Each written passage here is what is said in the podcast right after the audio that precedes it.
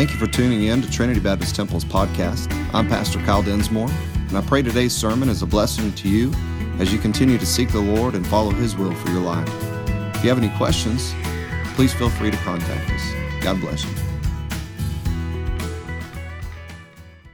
And this morning, we're going to have another challenging message, so brace yourselves. Just get ready uh, to see what Jesus says following Him is actually like, what, what following Him actually looks like. And so, last week, just a reminder if you were here, if you weren't here, this is what we talked about. Point number one in last week's message was this Jesus, Jesus isn't an idea to fancy, He is the Lord to follow. Amen. Point number two was this everything is not about you. And if you were here, hopefully you did what I encouraged you to do. I had an encouraging note the next day. Uh, someone texted me and said, I, d- I just want to show you what popped up on my phone. They put a reminder in their phone, and it popped up, and it said, Everything's not about you. Just a reminder every day in our life, it's not all about us. Our lives are supposed to be lived for the Lord and for others. And then number three was this assumptions and excuses are grave spiritual missteps. And so many times people assume that they're going to make it to heaven. Sometimes people uh, also assume other things as far as God's going to be pleased with my life if I live like this or I do this. Uh, uh and, and, then on the other side, there are uh, excuses that people give why they're not following Jesus uh, the way he says that they're supposed to follow. And so, again, all these things, very important things that we see in Scripture. And again, as, as we see uh, this week, the liberty that we have, that we're celebrating, I think we're going to see a little bit more of what it looks like to follow Jesus Christ in that liberty. Um, I love the fact that the Bible is very clear about following Jesus. There's nothing, there's no confusion, there's no questions. When you look to what Jesus says following him is, there's not any doubts. There's no, there's no, there's no room for saying, well, I wonder if he means this. Jesus is very clear uh, on his instructions, and, and this got me thinking about something. Uh, I, I, don't, I, don't know, I guess you could raise your hands. We've talked about illustrations and instructions before, but I know for me, I have uh, purchased certain things and got it out, got it out of the box, got the instructions. And one of the most painful things for me is when it comes with a bag of bolts and nuts and, and all this kind of stuff because they've got this list, this, this item list, right? You've got 15 of these bolts and you've got 15, you got to make sure they're all there. And I love the packages that have uh, each individual one sectioned off. These nuts go with these bolts and these washers. And, and these, these things go with this. I love that. But I've bought things before that come with just a big bag of bolts and nuts and washers and grom, all kinds of things. You know, like, oh man. And then the instructions they give you are horrible. I mean, they're horrible. They, they are so hard to follow. I, recently, I, I uh, got this, I don't know, a garden trailer or a, um, you know, like a pull behind, like garden trailer, hook it up to a, either a mower or something like that. And I uh, opened up the instructions, opened up all the stuff, and it was so spotty, and it was so, it was like, it looked like someone Xerox copied the, the instructions and just threw it in there. It was, it was horrible. Uh, they, were, they were not easy to follow and very, very frustrating. And, and because of that, uh, and, and of course, I had the goal, I had the picture. Outside of the box, it's good. I saw it in the store as well. I kind of had a mental picture of what it was like. So the goal was there, the vision was there, but how to get there, the instructions were very frustrating. And again, I, I, share that because that's the exact opposite of what our Lord has given us as far as instructions go in living the Christian life or what it looks like to live and follow Jesus Christ. We're told up front what we're supposed to be doing as we follow Jesus Christ.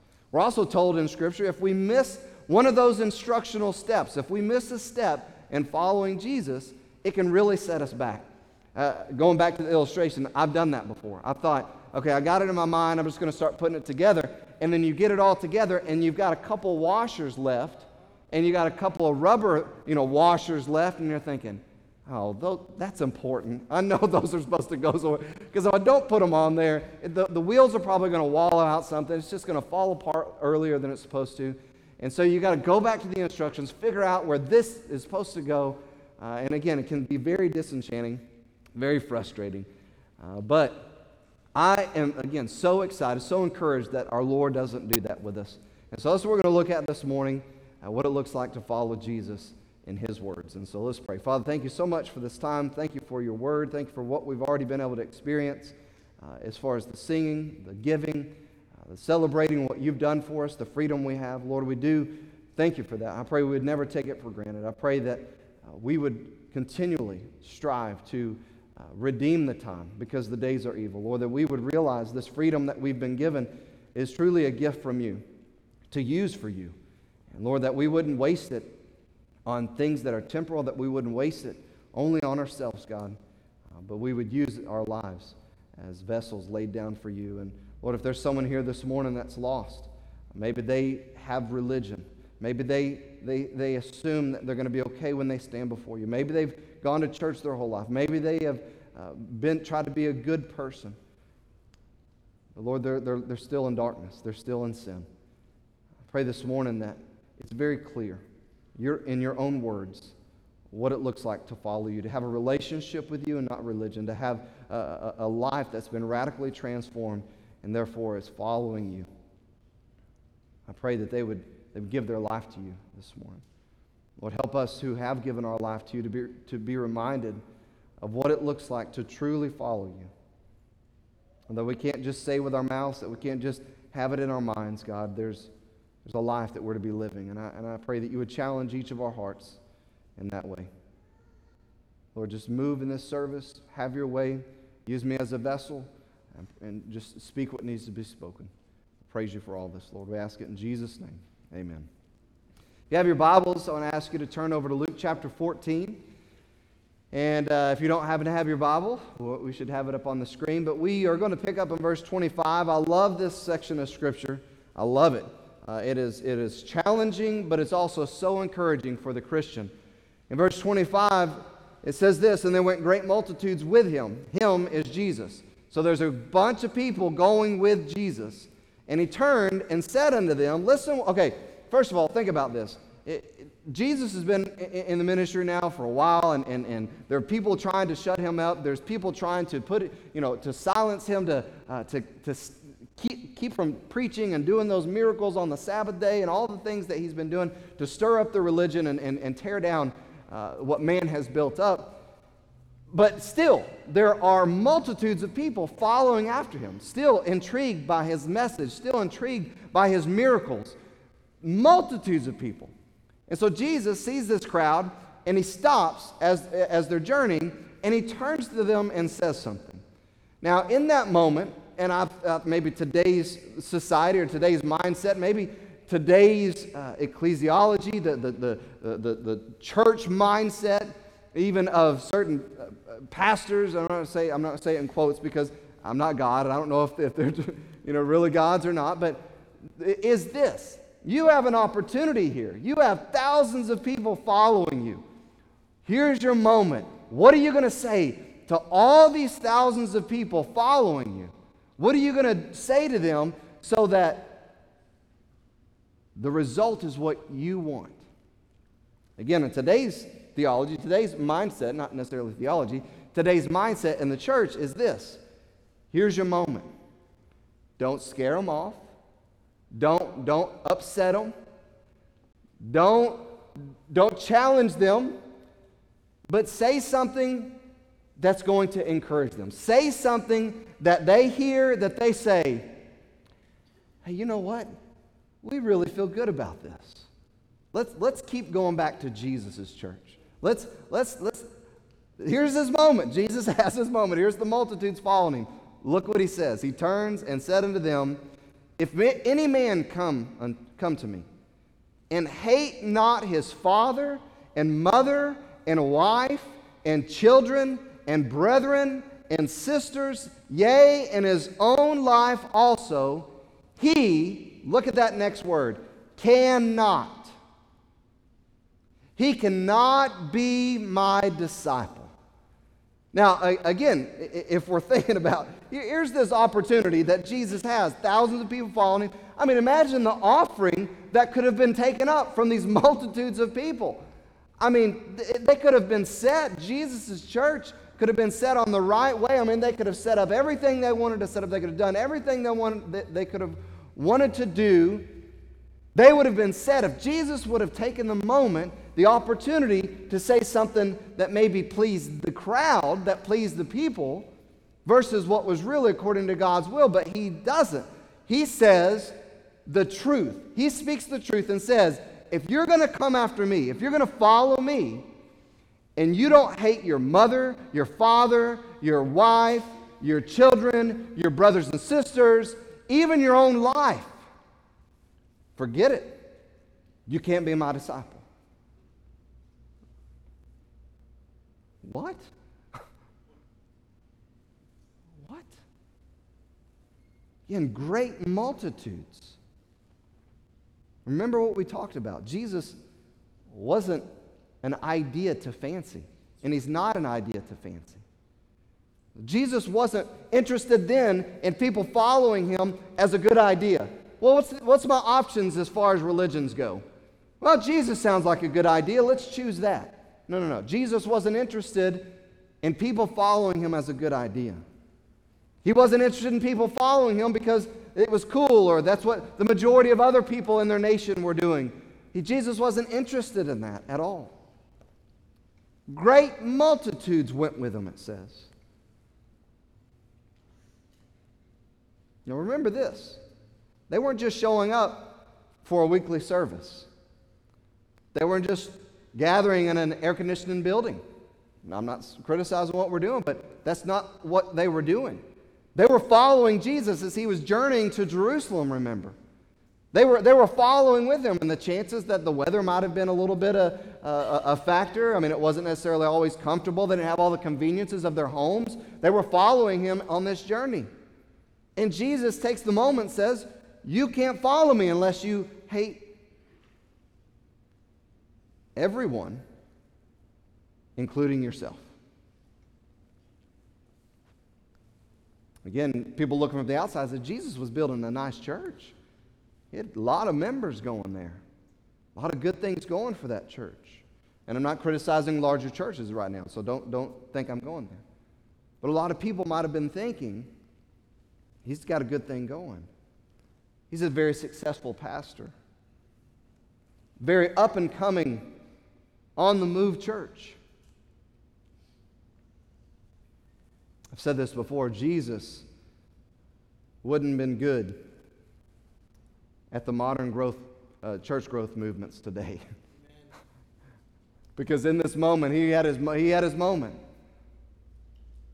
And this is what he says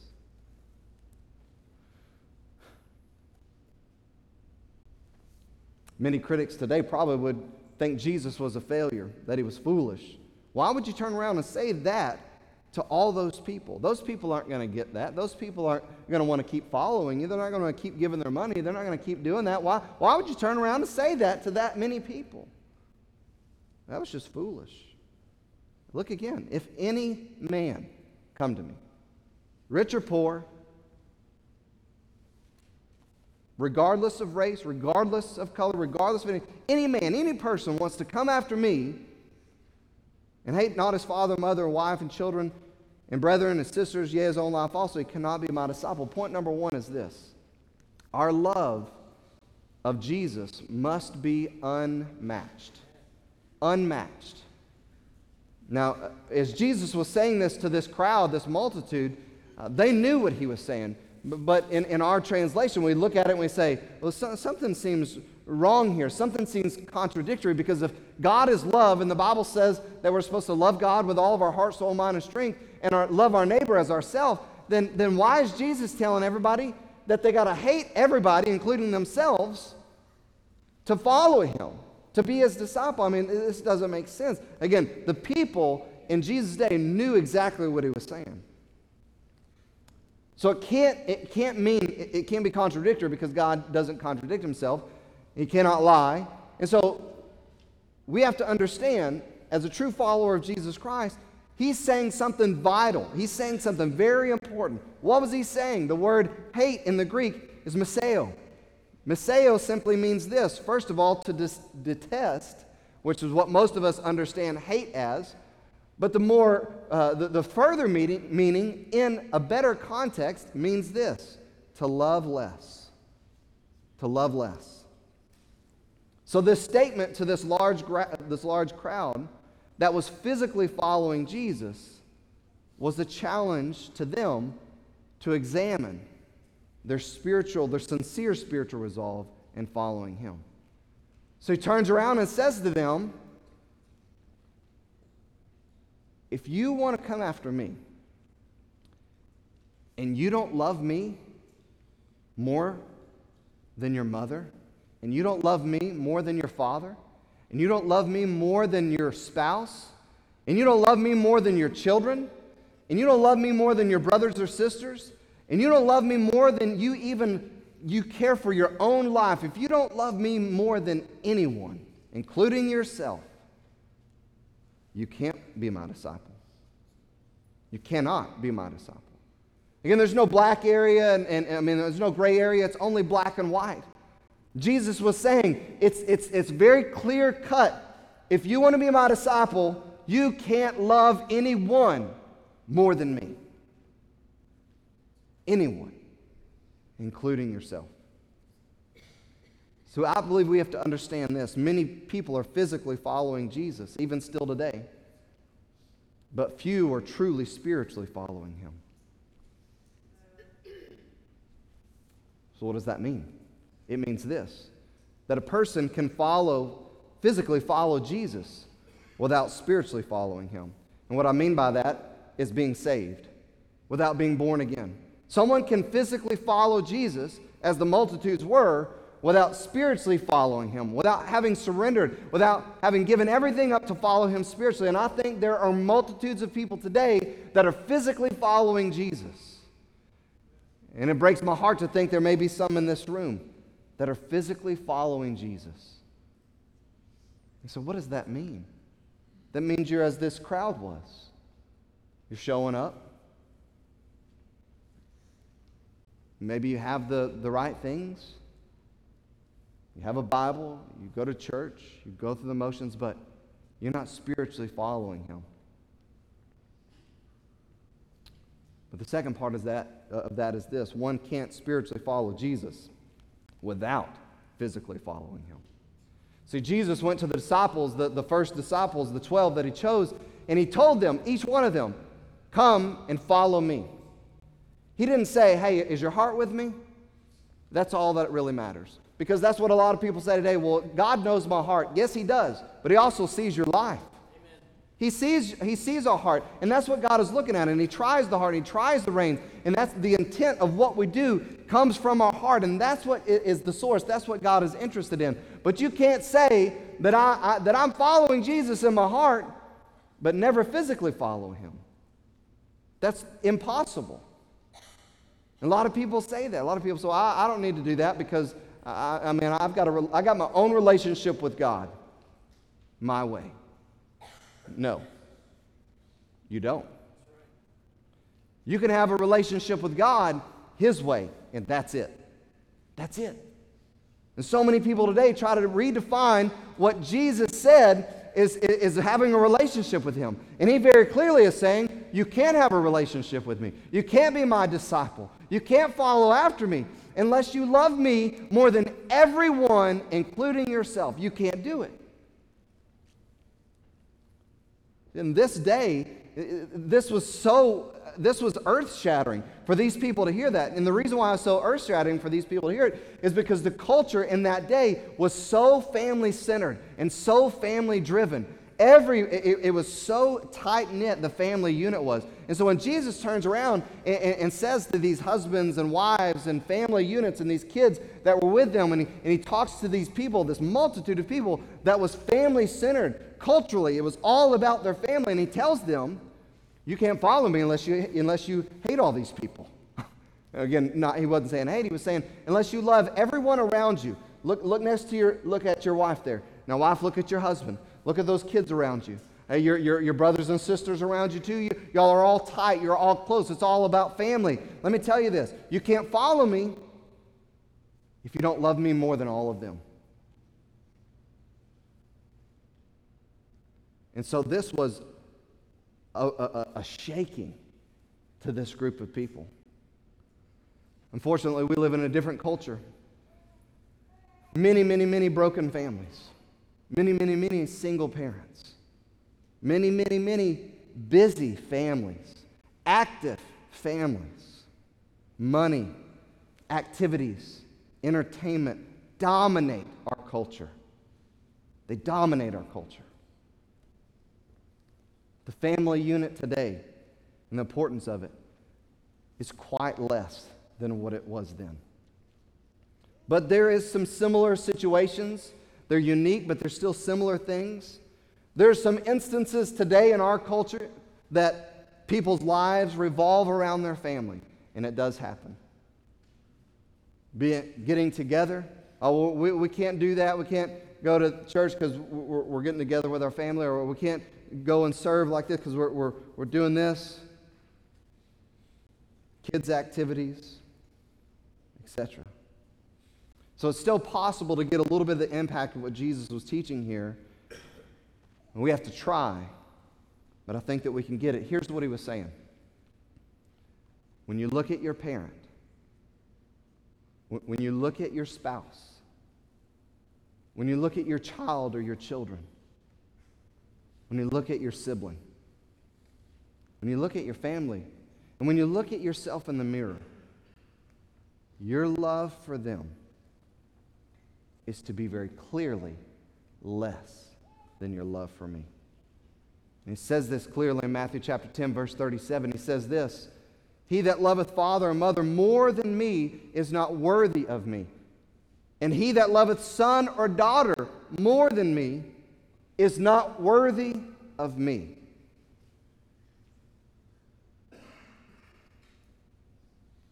It's easy to say those things. It's easy to say, yes, I love Jesus more than I love my kids.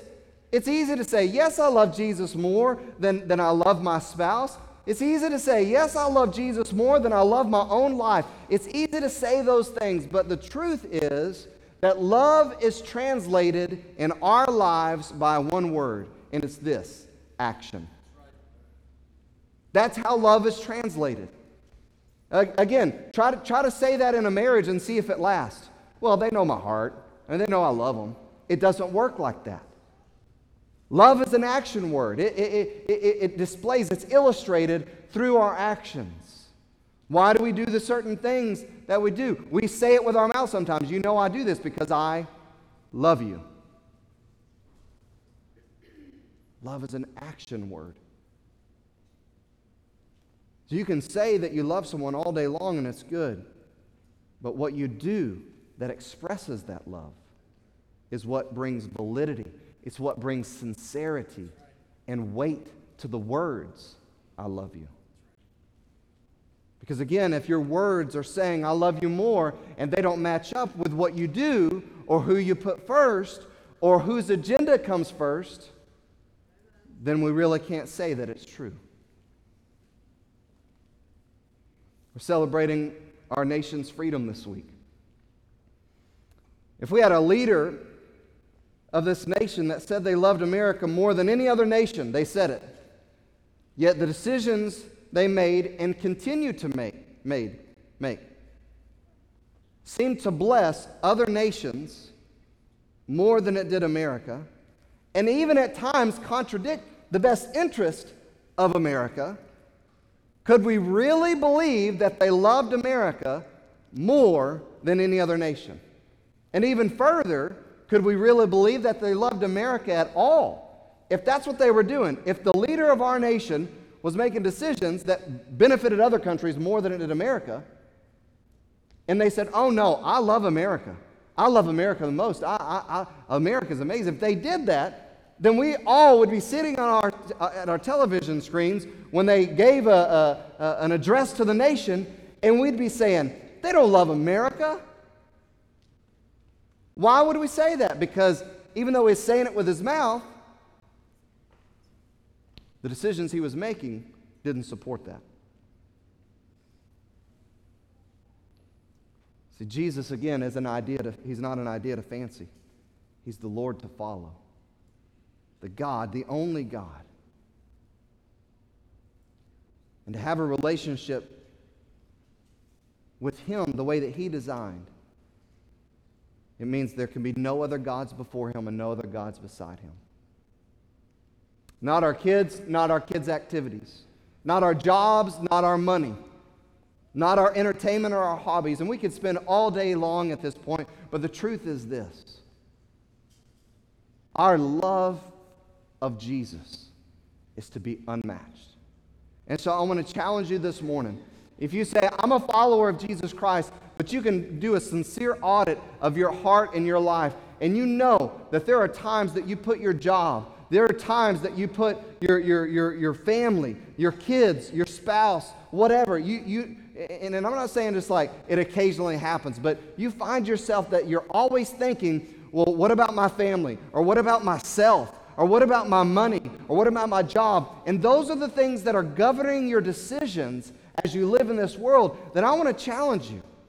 Maybe you're truly not following Jesus Christ spiritually.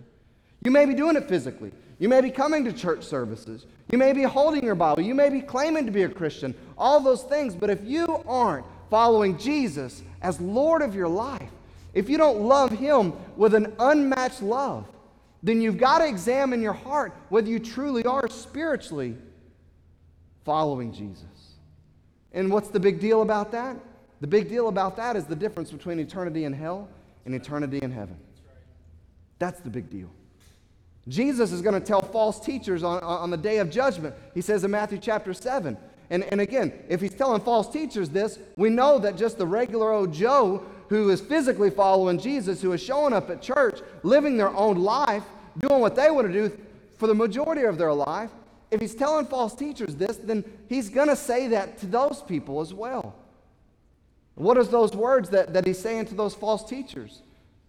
He says this Many will say in me that day, Lord, Lord, didn't we prophesy in your name? We, we preached your name. And in your name, we've done many wonderful works. And he said, And I will profess unto them, Depart from me. I never knew you. How is that possible? Well, false teachers, absolutely. But it's people who are thinking they can just follow Jesus their way. People that, thinking that they can physically follow Jesus if I just do all the Christian things, if I say all the Christian things. But my life looks like I put me, my job, my stuff, my kids, my, my, all that stuff can, can trump God's stuff at any point in time. Then we've got to really examine if we do have that kind of love that's unmatched. That's, that's what God is looking for. Because you remember what He did? God so loved the world that he gave his only begotten Son. And we don't quite understand holiness and righteousness in, in, in, its purest form, I believe. We, we will one day when we see him face to face, and I believe we'll fall face flat. Holiness, righteousness. But for God to, in his perfect righteousness, to love us even while we were sinners to die for us. It's an amazing love. And He wants our love for Him to be unmatched. To say, I love you more than my job. I love you more than my money. I love you more than my kids. I love you more than my spouse. I love you more than my friends. I love you more than my family. I love you more than anything in this life. And I'm not just saying it with my mouth, but God, you can see it with my life. No one or nothing ever comes before you. Not, it doesn't come before you or anything that you're about.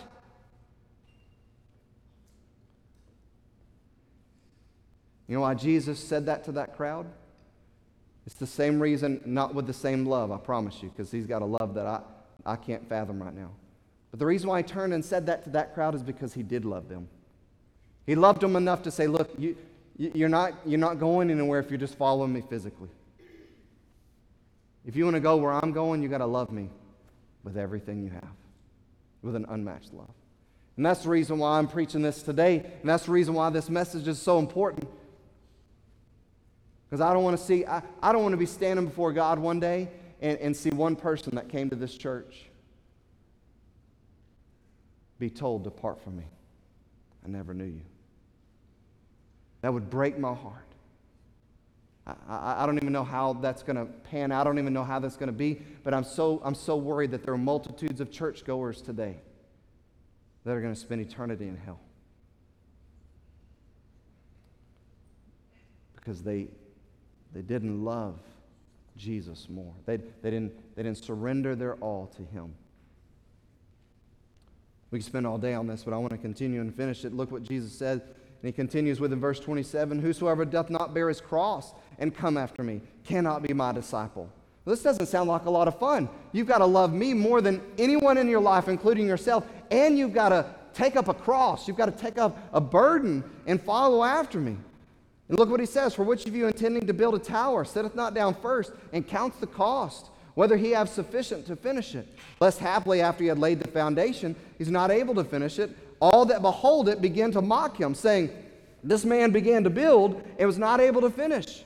Or what king, going to make war against another king, sitteth not down first and consulteth whether he be able to uh, be able with 10,000 to meet him that cometh against him with 20,000? Or else, while the other is yet a great way off, he sends an ambassage, sends an ambassage, and desireth conditions of peace. Look what he says in verse 33. So likewise, whosoever he be of you that forsaketh not all that he has cannot be my disciple. Jesus was telling them, you've got to count the cost that, that, you're, you're looking to do something. You're looking to follow me, but I'm challenging you, challenging you to count the cost. Because you can't follow after him if you don't love me more than everyone, including yourself. And not only that, when you're following me, it's going to mean something. It's going to mean it's going to mean your entire life given over and he gives them that illustration. He, let, me, let me give you an example. If you're going to build a building, you don't sit down, uh, you don't just say, you know what, let's build a building, and, and go out and just start spending money and, and, and, doing those things, and then get the foundation laid and realize, oh, I guess I should have figured out if I had enough money to build that building. Now I just have the foundation built, and that's it. And people begin to say, well, that guy's a fool. he, he started to build this tower without counting the cost what it was going to cost him. he says the same way if you're, if you're a king and you're going to war against another king, and you see that 20,000 man army, and you know you got 10,000 man army, and you think, okay, if I don't figure out how we're going to take that 20,000 down, if I don't have a plan, um, then we're going to go and commit suicide. We're just going to run right in there and get destroyed. And so my option is we're going to figure out the battle plan so we can beat them, or we're going to send we're going to send uh, uh, somebody out there with a white flag and, and, and let's, let's make this thing work. Let's, let's have a treaty. You don't do that.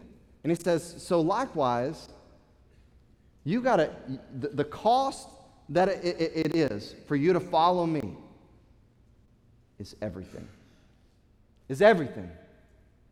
It's going to cost you everything to follow me. Point number two is this our loyalty to Jesus must be unmatched. Our love of Jesus has to be unmatched, and our loyalty to Him. We stood there and we put our hand over our heart and we, we sang a song uh, that represents the freedom and the blessings that God's given us the Star Spangled Banner, our national anthem. And we all stood there in, at attention. We all stood there in, in allegiance to a, a nation. We were, we, were, we were all in agreement that we are loyal to this nation. And what Jesus is saying here is our loyalty to Him has to be unmatched. It has to go above our nation, it has to go above our family, it has to go above everything. Our loyalty, loyalty to Him must be unmatched. Whosoever doth not bear his cross and come after me cannot be my disciple. You know, it's been said that the, in the Roman Empire, in the days that, that Jesus was uh, walking this earth, and of course when he was crucified, that they had the criminals carry their cross through the city as a means of showing that the Roman government was right. And as this, this, this, this criminal would carry his cross through there, it was not necessarily an admission of guilt, but it was a showing that he was giving that acknowledgement that the Roman government was right in crucifying him, whether he uh, thought, uh, whether he admitted to guilt or not. But it was the cross that he was called to bear through the city. So when Jesus says this, when he says this to this crowd, you got to carry a cross and follow me. Just as a Roman criminal would show that public display of acknowledgement. Jesus was saying, you know what? This is how you have to follow me. even to your own death, as a criminal would. You have to follow me even to your own death. And see, here's the difference. That's what the religious leaders of Jesus' day refused to do. And that's why, as I've preached recently, that's what is so scary about today's church scene is there are so many people that are religious. They're following Jesus physically. They, they, they have this religion about them, but they don't have a relationship.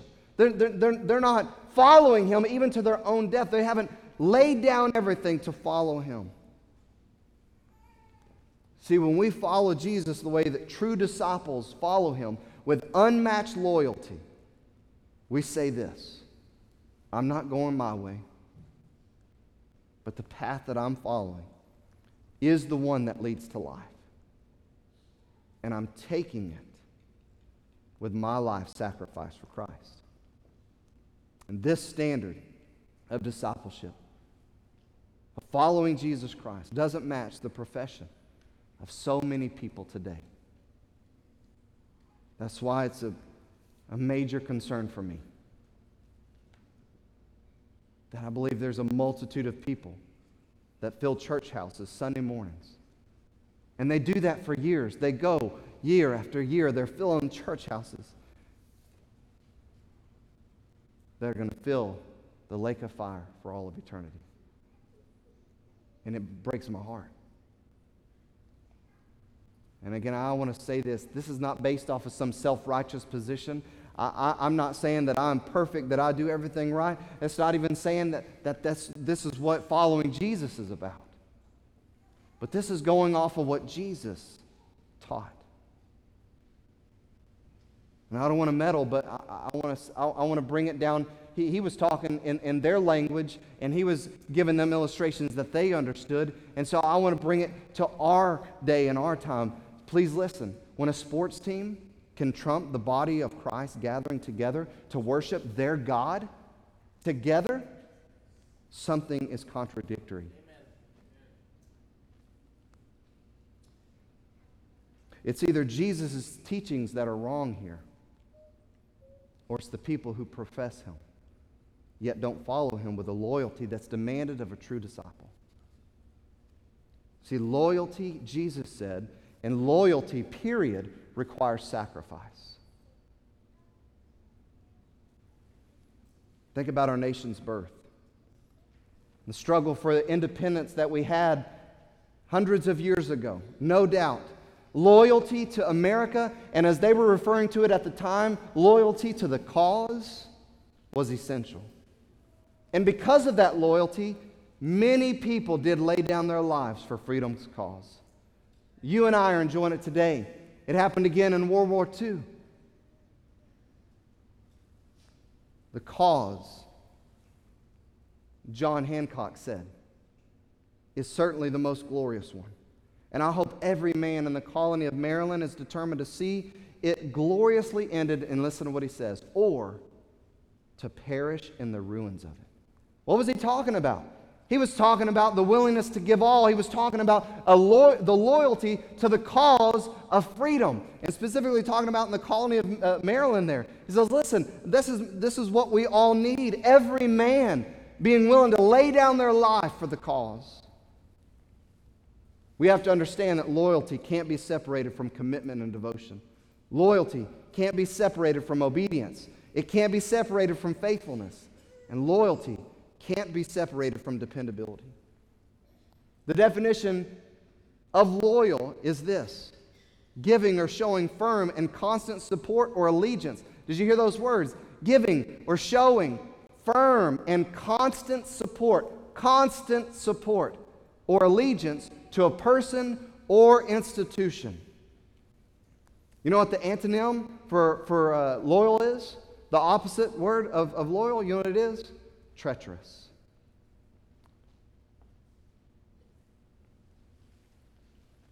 Jesus' words Whosoever he be of you that forsaketh not all that he hath cannot be my disciple. We have to evaluate this morning is my loyalty to Jesus unmatched? Maybe this is meddling some, but again, it's, our, it's our day and time, so let's just go there. Are you more loyal to the Cowboys? Are you more loyal to your college team? Are you more loyal to the Rangers? Are you more loyal to a sport, to an activity, to an event? It's going on Sunday night, but Jesus, our Lord, our Savior, is being worshiped in the assembly of His saints. What's more important? Where's your loyalty?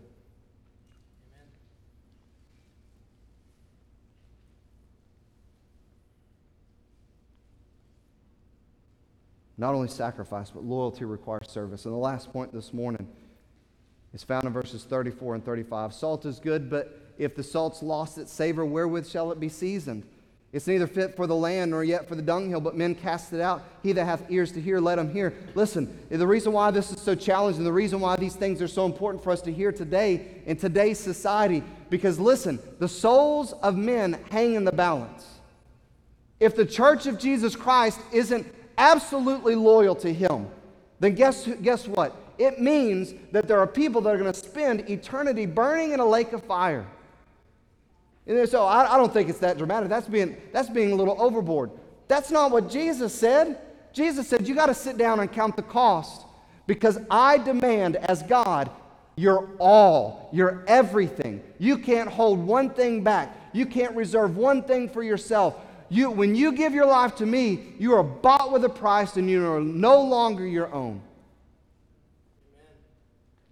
See, we, I promise you this every single one of us sitting and standing in this place, we demand it without ever being able to say it to them. We demand that type of loyalty for every single one of our men and women in uniform, don't we? Because what happens whenever there's word uh, uh, uh, of treason come back from one of our soldiers, what, what do we do? Oh no, they, they need to be tried, they need to be ex, uh, uh, executed. That, that, that's the lives of other men and women in uniform. And that's our freedom, that's our liberty that they're jeopardizing by not being absolutely loyal to our nation and to our military. We demand it. We, we, would not be, we would not accept the fact if, if we took a poll in here and we said, how many people would be okay with just a couple thousand of our troops being not loyal, being treacherous? How, how many people in here would be, how many people would be okay with just a couple thousand of our men and women in uniform that were treacherous? that they couldn't be trusted. That when they went over to the enemy's territory, they may be giving them information about you and I and how we live our lives and how easily to permeate and destroy our lives. How many of us would be okay with that? Nobody would. Nobody would say, well, it's okay if they're just mostly loyal. I mean, if the circumstances were, you know, put in that, I would understand why they would not be loyal. None of us would do that because that means our safety and our security, our nation's freedom, all those things being jeopardized. We take that absolutely seriously. Yet God of all creation can send his only son to die on this earth for sins he never committed to give us eternal life that we never deserved. And yet we can just disregard the loyalty to him at our whim. We can just say, well, it's not that important that I do that today. It's not that important that I'm there this, this, this service. It's not that important that I tell that person. It's not that. We, we can just say, I, I don't need to be absolutely loyal to Jesus all the time. We can, we can disregard that type of loyalty. Why? That's eternal matters. And that's why I'm concerned about the state of people's souls today. It's unmatched loyalty, and, and, and, and loyalty demands sacrifice, but it demands service. And point number three as we close is this our lacking for Jesus must be unmatched. Lackeying, which is another word for uh, serving. See, salt's purpose is to affect. When Jesus said salt has a purpose, it's a seasoning. Some people don't like salt uh, on their food, uh, but it enhances the flavor, it, it, it brings it out. Uh, and, and it, it, has a purpose. It does something. When you put salt on something, and salt is using, and salt is good, it does something to it. Not only that, it's a preserving agent. Salt does things. It, it has a purpose. It has an effect. And so when Jesus was saying this, he's saying this. He said, if salt loses its potency, if salt no longer has those, those chemical properties that affects something else, it's useless. If salt doesn't do what salt is supposed to do, then it's useless. Get rid of it. It's not even fit for, for fertilizer. Don't even use it for fertilizer. If salt isn't doing what salt is supposed to do, then it's useless. It's intended, intended to work. So, again, if our love and our loyalty to Jesus are to be above all because of our faith in Him, then the actions, the life we live, will be the service that brings Him glory. I've used this verse many times, John chapter 15, verse 8. Jesus says this Herein is my Father glorified, that you bear much fruit. So shall you be my disciples. So shall you prove that you're my disciples when you live your life and you produce fruit. A few verses later in that same chapter, he says this You're my friends.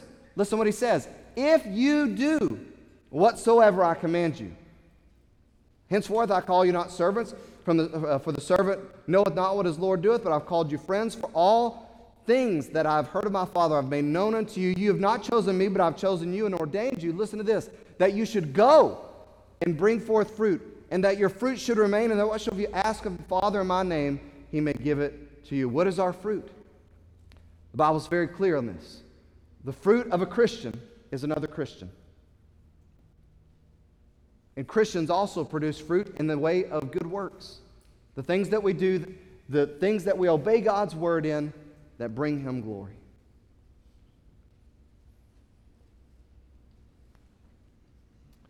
So musicians make their way. I want to say this when our love and our loyalty to Jesus is questioned, when other things, whether they're sports, or jobs. And I'm, let me say that with this. I understand that sometimes people's jobs take them out of town. I understand sometimes people's jobs demand for them to work uh, when, you know, when the church is gathering. I understand all that. I'm, I'm talking about the matter of the heart. I would rather work and make money than do this. That's the top. Uh, that's what I'm talking about. I'm not talking about. You know, I, I, I wish I could be there. I wish I could do that for the Lord uh, but my job is requiring me to do this. That, that's a completely different story. But when other things or people have made their way into our lives, and there's a, there's a, a competition between the reality of who or what we love more and are loyal to, it makes us as ineffective salt. What does that mean? That means that you and I, as, as, as Christians, if there's, if there's a battle between our loyalty to the kingdom of God, to the king, and anything else, if there's a, then we have now become ineffective because our loyalty produces sacrifice and service. And when we're loyal to, loyal to the king, his work, his kingdom comes first above everything. And the work that comes from that is what produces fruit to glorify the Father.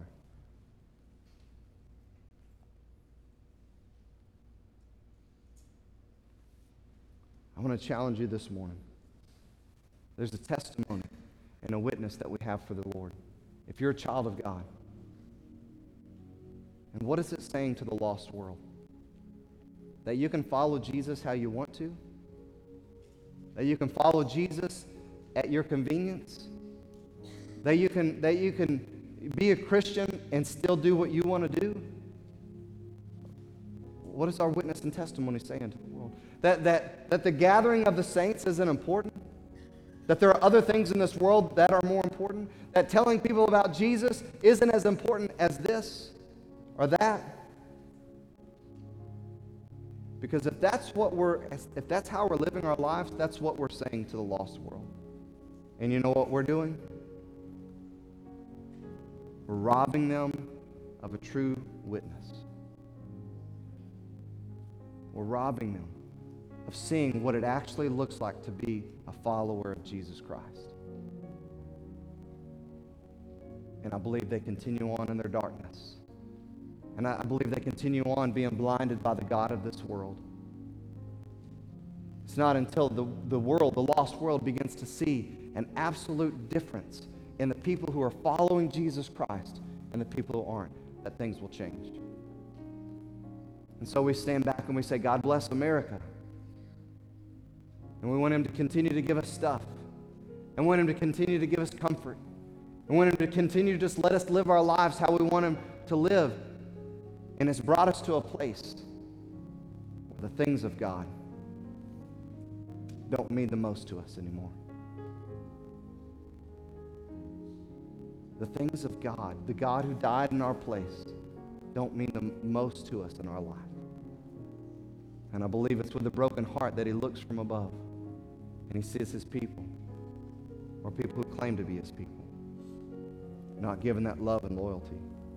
Jesus finished that by saying, He that hath ears to hear, let him hear. We've got to have spiritual ears to be able to hear this message today. Our love, our loyalty, and our service have to be unmatched and un- unquestioned. So the question for you and me is this Is it? Is your love for the Lord, is your loyalty to Him, and is your lacking, your service for Him, are all those things unmatched by your family, by your job, by your hobbies? Is it unmatched? Because if it's not, that's not the relationship Jesus just told us. That's not discipleship. And, and maybe you say, No, I know I gave my life to Him, and there was a time in my life that I was doing that, so maybe you're backslidden.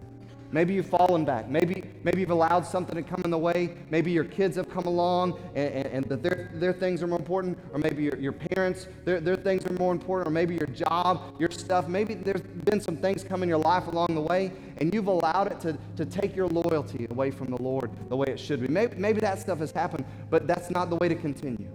So maybe today you say, God, forgive me. I want, I want to change. I gave you my life. I gave you my all at one point in my life, and, and I, want to get, I want to get back to that place.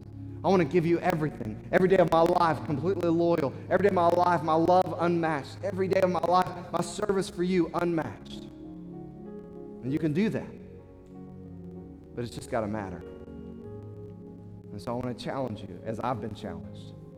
I don't want anything to come close to my love, loyalty, or my service for the God who died in my place to give me life. And I pray that you don't either. And if you have never given your life to Him, and you've, maybe you've never come that way. Maybe you've just thought, I've been a good person. I go to church. I mean, I, I believe all those things, but I, I don't live for Jesus above all. I, I've, never, I've never given him my life like that. If that's not you, then please come today. Let, let someone show you out of God's word even more than what we covered today and show you how you can have eternal life because eternity is too long and hell is too hot to chance it. Let's pray. Father, thank you for this time. Thank you for your word. Or just move our hearts. Or there's maybe a, a difficult or challenging message. But I pray that's also encouraging.